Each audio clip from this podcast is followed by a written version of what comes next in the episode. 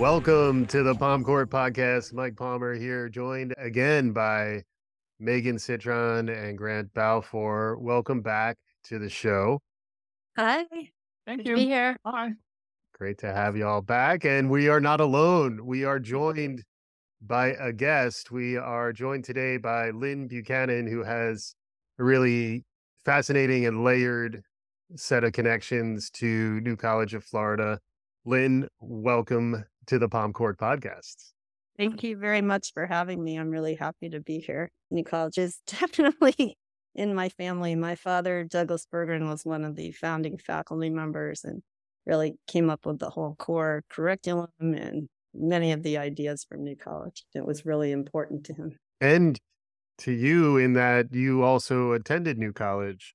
Yes, I, uh, well, I've had my experiences were from a very early age. The charter class used to babysit me when I was a child. Then, when I was about 11 years old, we lived in E dorm for a year while our house was being built, and um, the students all helped me with my homework. Hmm. and then, in my last year of high school, I audited classes with um, Peggy Bates and um, Pippin, who was there. And then I went to New College from 75 to 79. Right. And we were talking about that. That's right through the Right. merger with USF and then the merger with USF while your dad was founding faculty and you kind of grew up on campus.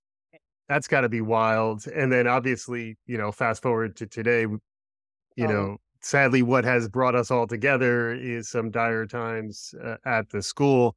But I also know Professor Berggren was was sort of a cultural force. I never even took a class with him, but I still knew him. And then basically the conversations we had frequently were about things other folks had discussed in your dad's classes. Uh, I know that both Grant and Megan had more direct experience there, but uh, what was it like?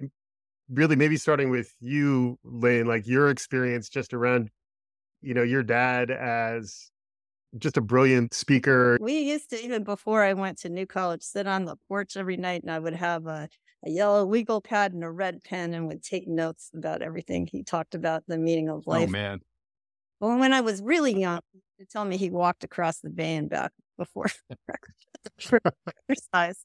And I sort of believed him until he fell in Marion Hoppins' pool joking around. but he he was really wonderful to grow up with. At my high school graduation, they had a real dance band, and he was spinning me and doing dips and everything around the floor. And he actually got offered a job to teach at Arthur Murray Dance Studios that night. Wow.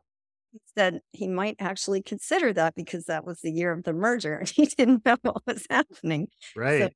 in the job market. But um, he considered leaving once, but he could never leave. He just loved the concept of New College so much Mm. loved how people studied across disciplines. I did the whole aesthetics and the arts course with him and Mm. Hassold and Bob Knox, and I'm forgetting who else was in there, but there it was great just to really, you know, I think that has influenced me my whole life to really look across disciplines and not from one field only. I changed my major multiple times, like probably many college students. I was going to major in psychology and then I went to Oberlin for one year and took abnormal psychology and caught everything in the book and then decided maybe that wasn't for me. and I tried to switch over to literature, but my father didn't think that was very practical, although I actually think it's highly practical because, you know, it's great to be able to write and speak no matter what you're doing. So I ended up with the really practical field of art history. Mm. But then there's been a successful career path for you really coming out of New College, even though, you know, we all go through our twists and turns along the way. Can you catch us up also on your professional life and maybe how it connects to New College?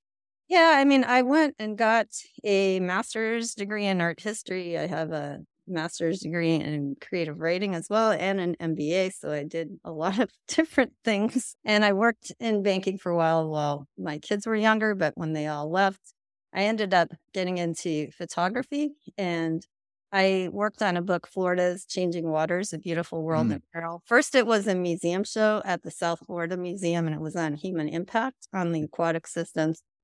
And I was told I had to give a two hour talk, which is a little frightening.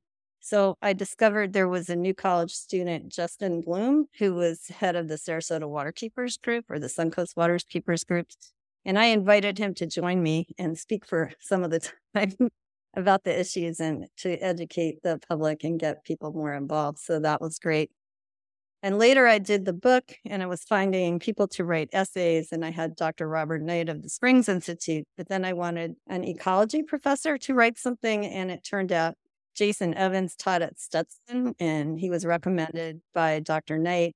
And when I went to interview him, I found out he had been one of my father's students and advisees.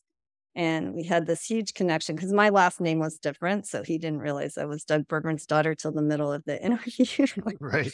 And uh, so he wrote the, the essay and he ended up, when my father passed away, he was sick and he came to visit him in Sarasota before he died. And when I paid him his honorarium, he put it towards a scholarship in my father's name, which was mm. oh, really kind of him. And yeah. it was great to have that kind of connection with everyone.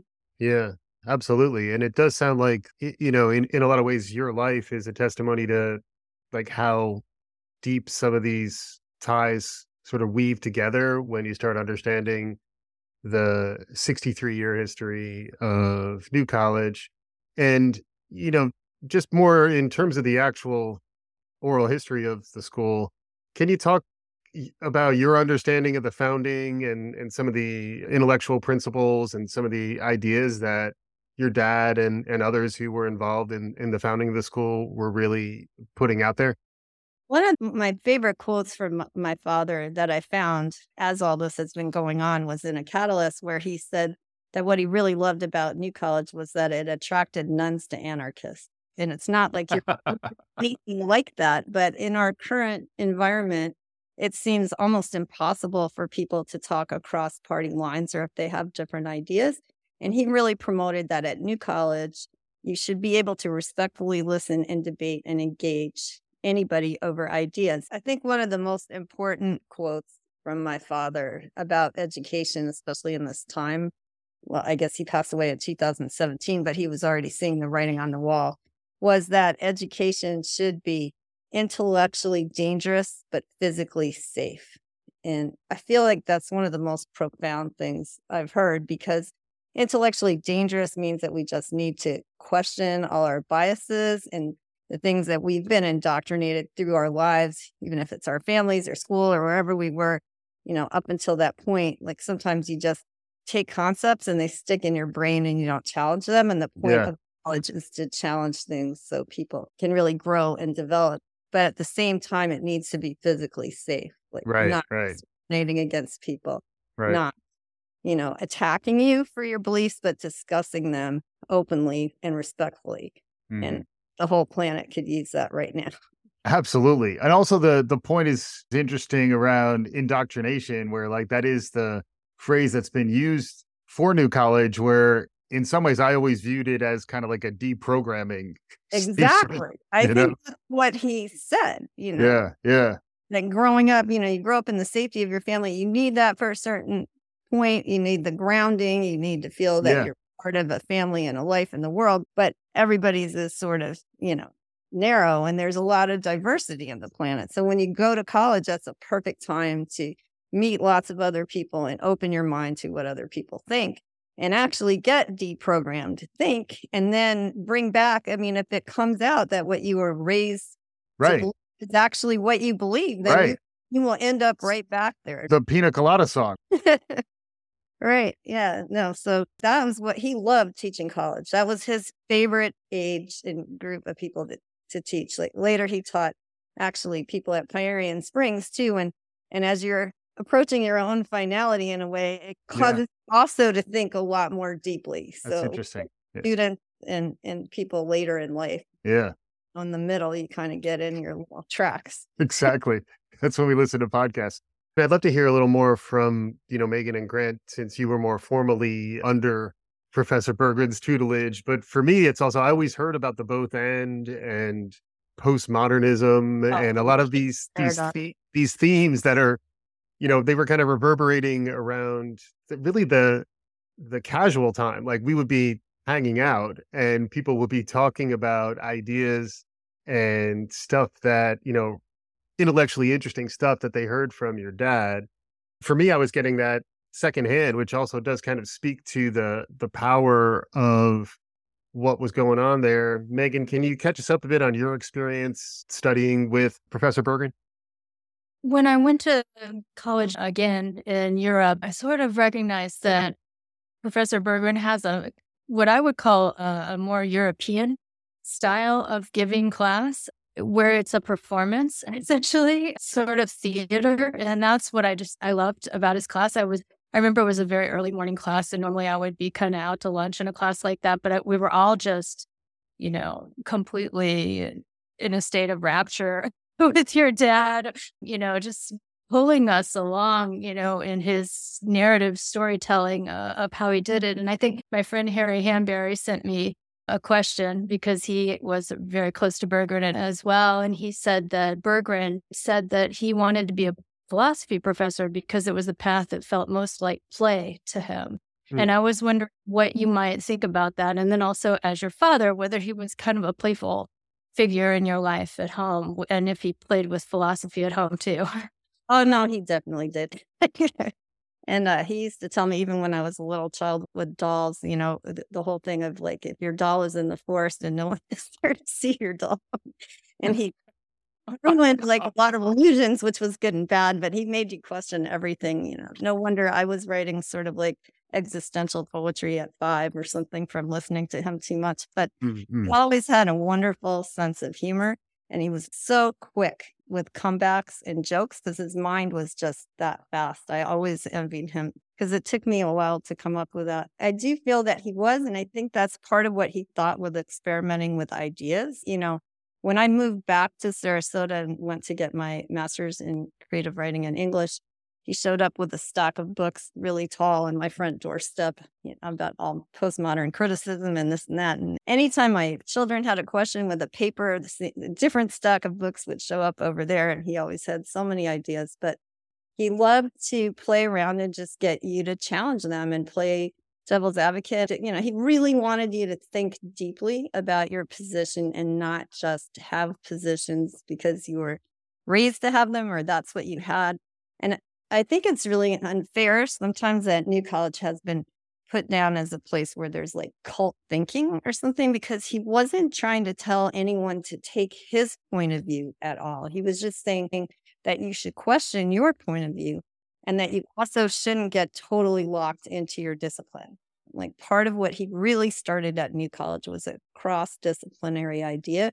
And he really talked a lot about the dangers of siloing education because if you only think really narrowly in your one area then you know a lot of times your your criticism will come from a different department that makes mm-hmm. you think deeply and one of his favorite books was that book about the importance of being wrong i mean it was good because you could engage in real discussions with him because not only were our ideas not supposed to be fixed but he was also willing to entertain and really listen to students and objections that other people brought up and think deeply about that.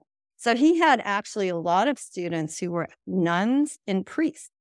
And they would, you know, like sign up to take his class. Some jokingly said to see how the other side thought, but you know, he maintain lifelong friendships with them as well because he was always respectful mm. whatever your position was. He just asked that you think about it. Yeah. It kind of comes full circle now, too, where a lot of the interdisciplinary, cross disciplinary mm-hmm. thinking is what a lot of people are looking for. And it is interesting that your dad was on top of that, uh, you know, really from the founding of the school. And it was very much part of the culture there. To me, it, it very much ties to critical thinking and, you know, understanding how to be critical which is what I, I think probably at a most foundational level, that was what I learned at New College. Grant, I know you studied, if I remember right, Professor Berggren was kind of your. He was my thesis sponsor. The professor who I was going to do a thesis under at, went on sabbatical that year. Mm, mm-hmm. And then you were talking about the the fact that it was in hermeneutics, which also yes. I believe yes. the, in some the, ways was tied to. The major came from a class he taught. Uh, oh, well, it came from two different classes. One was a, a, class on the Heart Sutra of Buddhist, you know, ancient Buddhist texts, and the other one was postmodern aesthetics, which uh, Ah, Douglas okay. co-taught with. I think it was Melena Carrasco co-taught with. Oh. Not positive. It might, um, there, there was a group of people, but Berggren was one of them. So it's like very new, postmodern, very old, Buddha Sutra, me for that. But one thing I do have here, actually, you guys remember Van Sure. Choojitarom? He Yeah, okay. of course. I stayed in touch with Van for a long time. He was known when he came onto campus. He was originally known as the tie guy because he was always wearing a tie, Yeah, and then it became very funny because it turned out that he actually was tie. right. He was in my class. He was class of 88 and he was Yeah. one of the people who really blew me away just in terms of just raw creative ability. It was Yeah. very humbling to have a conversation with him your first week or two on campus.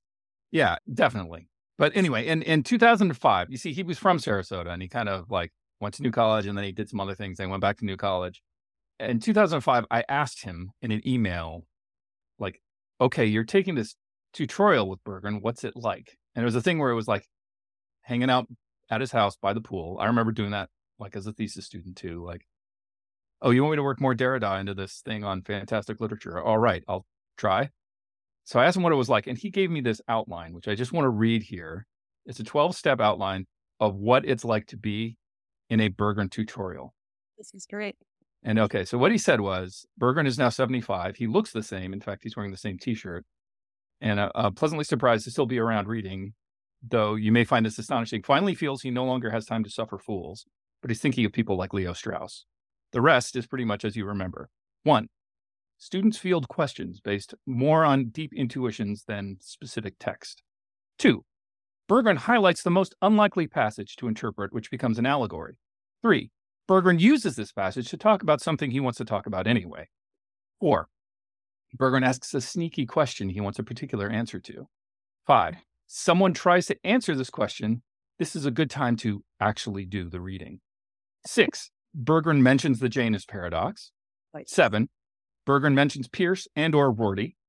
Eight, Berggren, like a passing taxi, will ignore extended verbal responses unless accompanied by a violent bodily motion. Nine, Berggren says something charming. 10. Berggren asks the right question. The students give the right answer. 11. Berggren says something truly illuminating. 12. Knowledge occurs.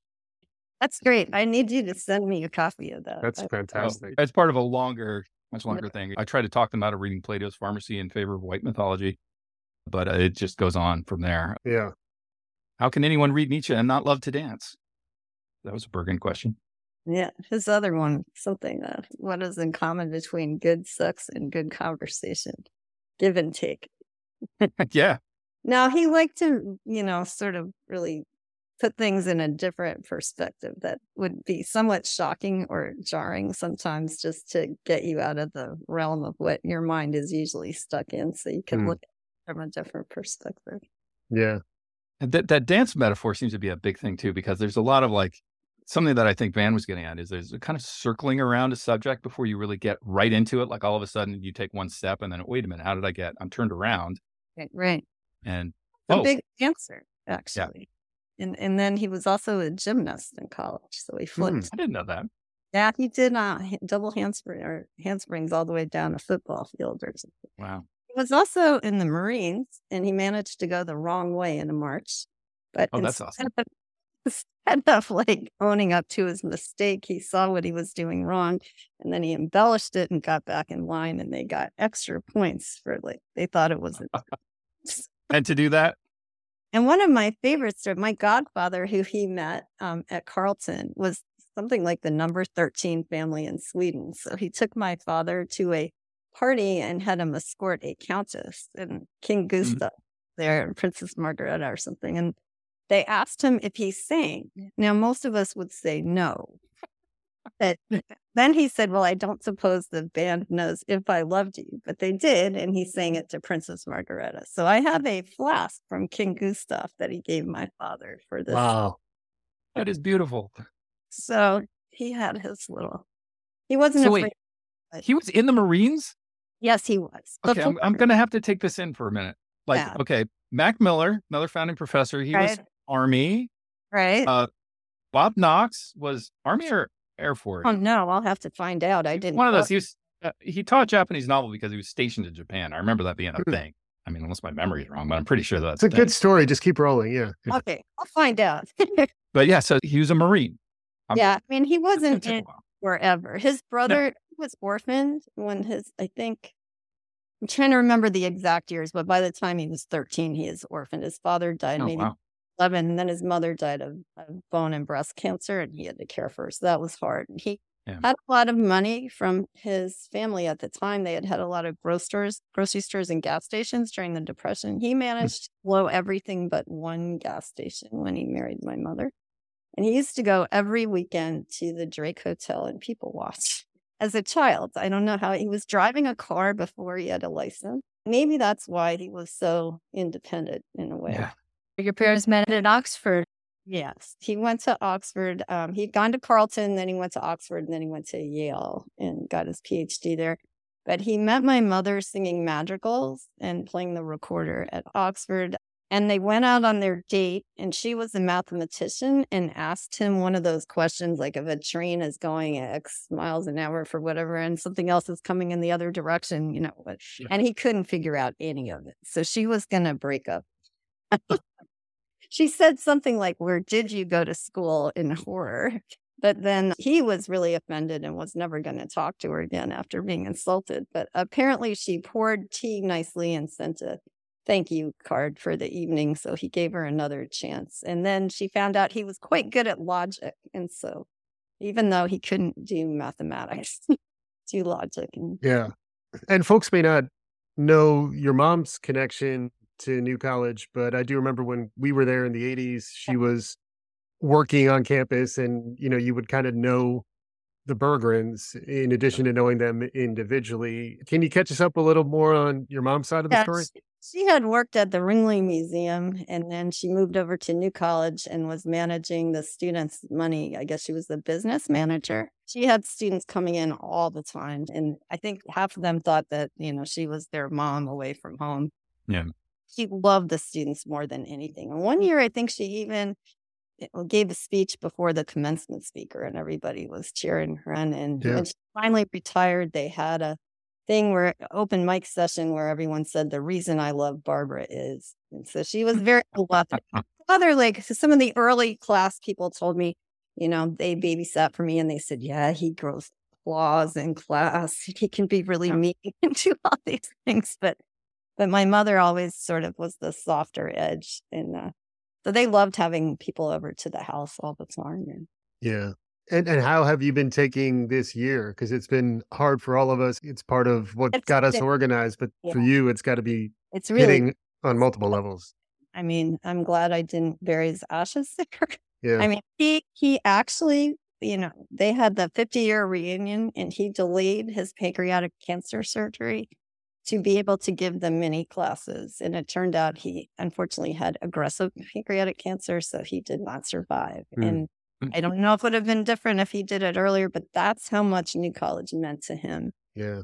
He he was like, because I remember saying maybe you should get your surgery sooner, and he said I can't miss that. This is my life. This is my legacy. Mm. You know, it's I, I put everything into New College. Once or twice, he thought about leaving in one of the many multiple times where New College almost folded and didn't, you know, but he just, there was something about New College and the students and the people it attracted and his colleagues that he just didn't feel that he could find anywhere else. And, and he didn't like, I know somebody interviewed him in the paper and he did say that part about play, like that that's why he had had this job all his life because he did feel like it was play and it wasn't a job and it was this huge burden, but it was, you know, really fun. And even after he retired, he taught at the Senior Friendship Center and, you know, did lifelong learning classes and all. He couldn't stop. Mm-hmm. And he mm-hmm. loved making charts. I have a collection of charts. Yes. I yes. love to see that. Yeah, no, the charts were really that was it. I mean, he would just sit there and then he would email all my life, you know, even after I moved, he would email his charts. But it's, I mean, it's good to be able to look at something like that. It's sort of like, I think I do that with my own photography sometimes, like, cause I do a lot of nature photography in woods, which is particularly difficult to mm. photograph clearly sometimes. And it's a way of making order out of chaos. Mm. I think that's what he did. Well, that's why he was so excellent at teaching philosophy and really complex subjects because you can really get lost in that kind of language in philosophy. Yeah. Mean, there's a lot of made up words. There's, you know, and he could really make it like succinct and clear. And a lot of times through his, his charts that he spent forever on. Yeah. Do you have any thoughts on what he might, what advice he might have for us or, or things he might say to, to us trying to navigate what's going on these days? I think he would be, I mean, obviously really upset. He was very, like, he talked to me, you know, before, I guess he passed away in 2017. And even before that, he was very worried about the siloing of education. He was very worried about the way that people weren't able to communicate, you know, more liberal positions succinctly and how disorganized things were. And he was kind of afraid of what would happen and I know he was not at all in favor of censorship. You know, he wouldn't want to censor things that he didn't agree with that viewpoint. He thought you should have all the information and that everyone should be able to debate everything without only having partial access. Hmm. You know, and he really, you know, I remember growing up, I used to wonder why is he so obsessed with the truth all the time? Yeah because it was like this abstract truth. And I'm trying to live my life as a child or a young adult as I'm going through it. And I'm like, all this, you know, ethics. And then I went to business school and I started seeing the importance of ethics. and then everything that's going on now is like perspective and truth, and everything is so important.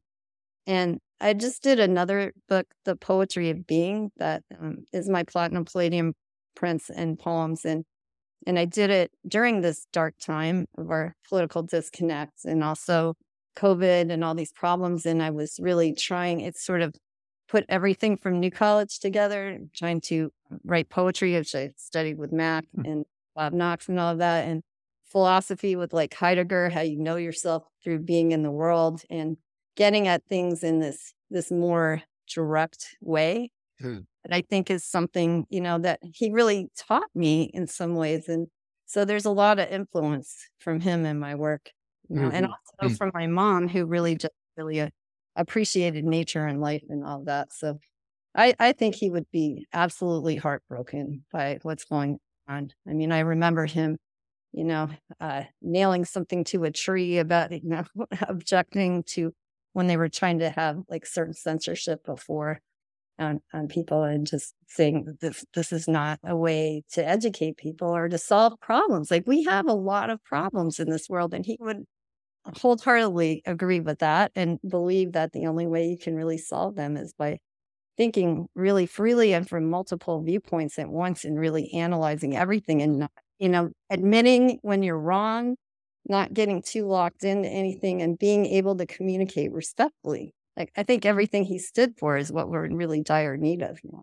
Yeah. yeah. And maybe that's uh, another element to this where, you know, what kind of legacy can he have, can New College have, even irrespective of what's happening with the current administration. And even if that breaks in a, a bad way, you know, like I, I think a lot of us maybe aren't overly optimistic about how it may shake out. It's hard to say. But you know, there really is an intellectual history. We talked about it as a, a cultural movement. You know, there even is kind of like a, a spirit of New College that I, I think a lot of ways your dad kind of exemplified. Where do you think that goes? You know, in some ways, that's why this podcast exists, you know, to yeah. kind of keep it alive. But there's a lot of that type of activity happening nowadays. Any right. thoughts on how we can kind of keep it alive, keep it moving?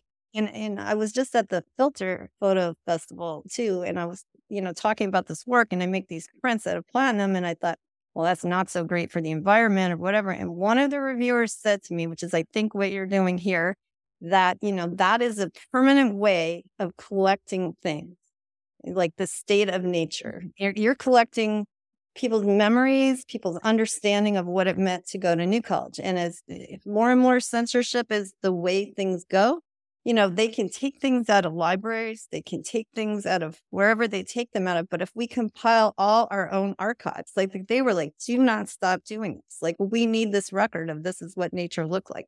Mm. We need this record of this is how mm. people thought and were, you know, taught to think and question. And this is the community. I mean, there's so much like it prepared me. And I, I know you mentioned that too, that it prepared you for graduate school and further study so well. Like, you know, the whole thing of writing a thesis and doing a baccalaureate and, and defending your thesis and all of that is, is like hugely important. And, and everybody having their own ISPs or, you know, starting your own, whatever you wanted to study, you could study. Like it fostered incredible problem solving, thinking, and creativity.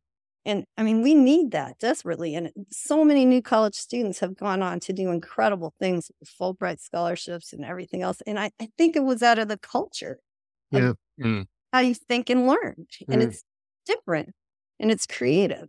And we need that.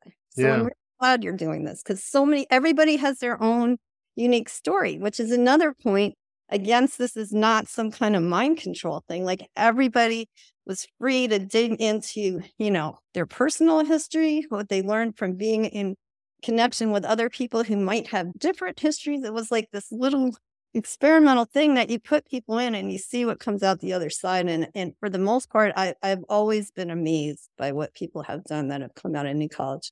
And anytime I've met people across the country, even if they're 20 years younger than I am or whenever, I mean, it's just there was a thing that carried through all those years and kind of a connection. That's amazing stuff. We're talking to Lynne Buchanan, who is the daughter of Professor Doug Berggren. And what was your mom's first name? She was Barbara Berggren. Barbara. was- that's right. yeah, Yeah. Her, her last name was Wolfenden, and she couldn't wait to marry my father. I always thought Berggren was hard to smell, but Wolfenden is even worse. It's been amazing having you. We'd love to have you back. I don't know if Grant or Megan, if you have any other questions, other thoughts, and also if there are any other stories you want to share. It's been amazing, really, having some time with you here today, Lynne. Yeah. I guess, you know, and maybe it's sort of morbid, but hopefully not. But, you know, on my father's deathbed when he was dying, they didn't believe he was dying. So he didn't get morphine and he was Yeah. total alert. And we were having this conversation, you know, and he was sort of weighing his life like a philosopher and everything in the balance and looking at, you know, well, I wasn't very good at this or I wasn't a good father. I didn't do this. And I said, Dad, I think any person you ever had a conversation with in your life, you changed the trajectory of their life. Like Mm. he didn't have idle conversations and he really he cared and listened and I think, you know, a lot of people would agree that that's the truth. And and he stayed in touch with many of his students Mm. over the years. People constantly wrote to him. He I, I haven't seen a lot of, you know, and he also never taught the same course twice. Like he would Yeah. teach the course, but he would do the whole thing over from scratch, which is Mm. not something that I ever really encountered somewhere else, which made me realize like you can't just rest on your laurels. You can't rest on your old ideas. You constantly need to be questioning your foundation and adjusting to what is changing in the times. So, you know, it's hard to even predict what he would say about right now because he would also be taking into account the broader context of how this all came to be. Hmm. So much there. I want to add something, but I don't know what to add. I mean, knowledge occurs. Knowledge occurs. I don't know. Yeah, I miss him deeply. I, I was on the phone with him when the whole World Trade Center thing happened, you know. So now anything that happens in life, I'm like, where is my father? Because I'm so Yeah. calling him up and and witnessing, and he always had something to say. Hmm. But it it wasn't always like it wasn't negative. It wasn't small. It wasn't tearing down things. I really think he was trying to bring things together. It's syn- a very synthetic mind, and I think it was just from listening to him all my life. Um, Yeah. just trying to Same. build the work things to put it back together. So, Yeah. remarkable. I mean, your dad's trajectory, you know, going to Carleton, going to Oxford, then to Yale. And then I believe he was a professor at Yale as well and probably could have stayed there. But then he committed to this very radically different Yeah. type of educational uh, project. And, and then you yourself went there. Your parents could have pushed you to go to an Ivy Yeah. League school or do something different. So I just find it remarkable the commitment that your whole family had to New College. I mean, I went to multiple schools after New College, George Washington, NYU, USF, and I really, New College has a very special place in my heart. And uh, Mm. I hope that your stories help preserve it. I hope things can come together because, I mean, most of those experimental schools did collapse. Not many lasted as long as this did. And the reason I think it lasted was the fundamental core principles of the school are just so profound and useful that it kept kept up. I will add one thing before we close, though. They did change the thesis requirement at Yale after my father graduated because he wrote a 500 page thesis. Jesus. I think it was like in India, they published it or something crazy like that. But in Yale, and it was on myth and metaphor. But um, after that, I believe the following year after his, uh, you know, professors had to read this, they changed it to the maximum page length was 250. Sadly, that was he. He only wrote articles after that. I used to type his books for Mhm. him, and it was before the days of computers, so I would hand type all. And then he would think he hadn't got the absolute truth because he would ask himself another question that wouldn't fit into that, and he would throw all my papers away, and I would cry. Well, I've heard that his archives live on in someone's garage, and we're all Yeah. kind of interested in digging in there and finding out. I think I have some drives, and uh, yes, some people have some, and I, I need to work on. Tra- it was really traumatic, unfortunately. At the end, the Mhm. hurricane came and ripped off part of the roof that connected the porch to their house, and they got black mold in their house. And I had to get my mother out in one week. Oh my God. god. Like, you know, so she lost her husband, and three months later or something, her whole house like that. Oh, that's rough. Yeah. And so, but hopefully, we can piece back together some of that. And, uh, I'm hoping there's some kind of secret romance novel in there, some kind of. I don't know that, but I did find his actually, and when I spoke at his memorial service, I had found all of his blue books from um, Oxford and Car- things, and and in one of them, the professor had written, "These are all the questions of a great mystic," and Oh, I learned it was very interesting. He'd had a lot of really, and he was raised in the Swedish Covenant Church and was brought up in a very religious way. And he had um, visions of his mother coming and all, all kinds of other things after he was orphaned. And he went into philosophy to try to prove with his five senses if these things happened or not. So he Hmm. had a lot of questions about this, which I did not even know until after he died. And I found all the. wow. oh, interesting. Um, yeah. This is a it's a tough episode to end. We're we're gonna have to continue. These these conversations are Honestly, stories unbelievable. Yeah. No, thank you so much for having me on and, and for honoring him and, and all the other faculty members. He really made New College into a special place and, and all the students and faculty who kept it alive. And and hopefully we won't let that spirit die. Thanks for sharing all that. So- I understand my thesis better now. Lynne Buchanan, thank you so much for joining us on the show. Thank you so much for having me. It's just wonderful to be able to speak about how fantastic New College truly is and the education that so many of us got, which really prepares us for life. I'm so glad that I went there, and it's wonderful to be able to tell the, the real side of the story. in. Absolutely. Absolutely. Thanks again, Lynne, for joining. And if folks have ideas for other guests, you know, Lynne's a great example of the type of person we, we'd love to go deep with and continue the conversation with in the future. Grant, Megan, thanks as always for joining us on today's conversation. Thank you. Loved it. And we'll be back again soon. The name of the podcast is the Palm 4 Podcast, palm4pod.com. Find us anywhere you listen to podcasts. You can probably even find us on YouTube. Thanks for listening.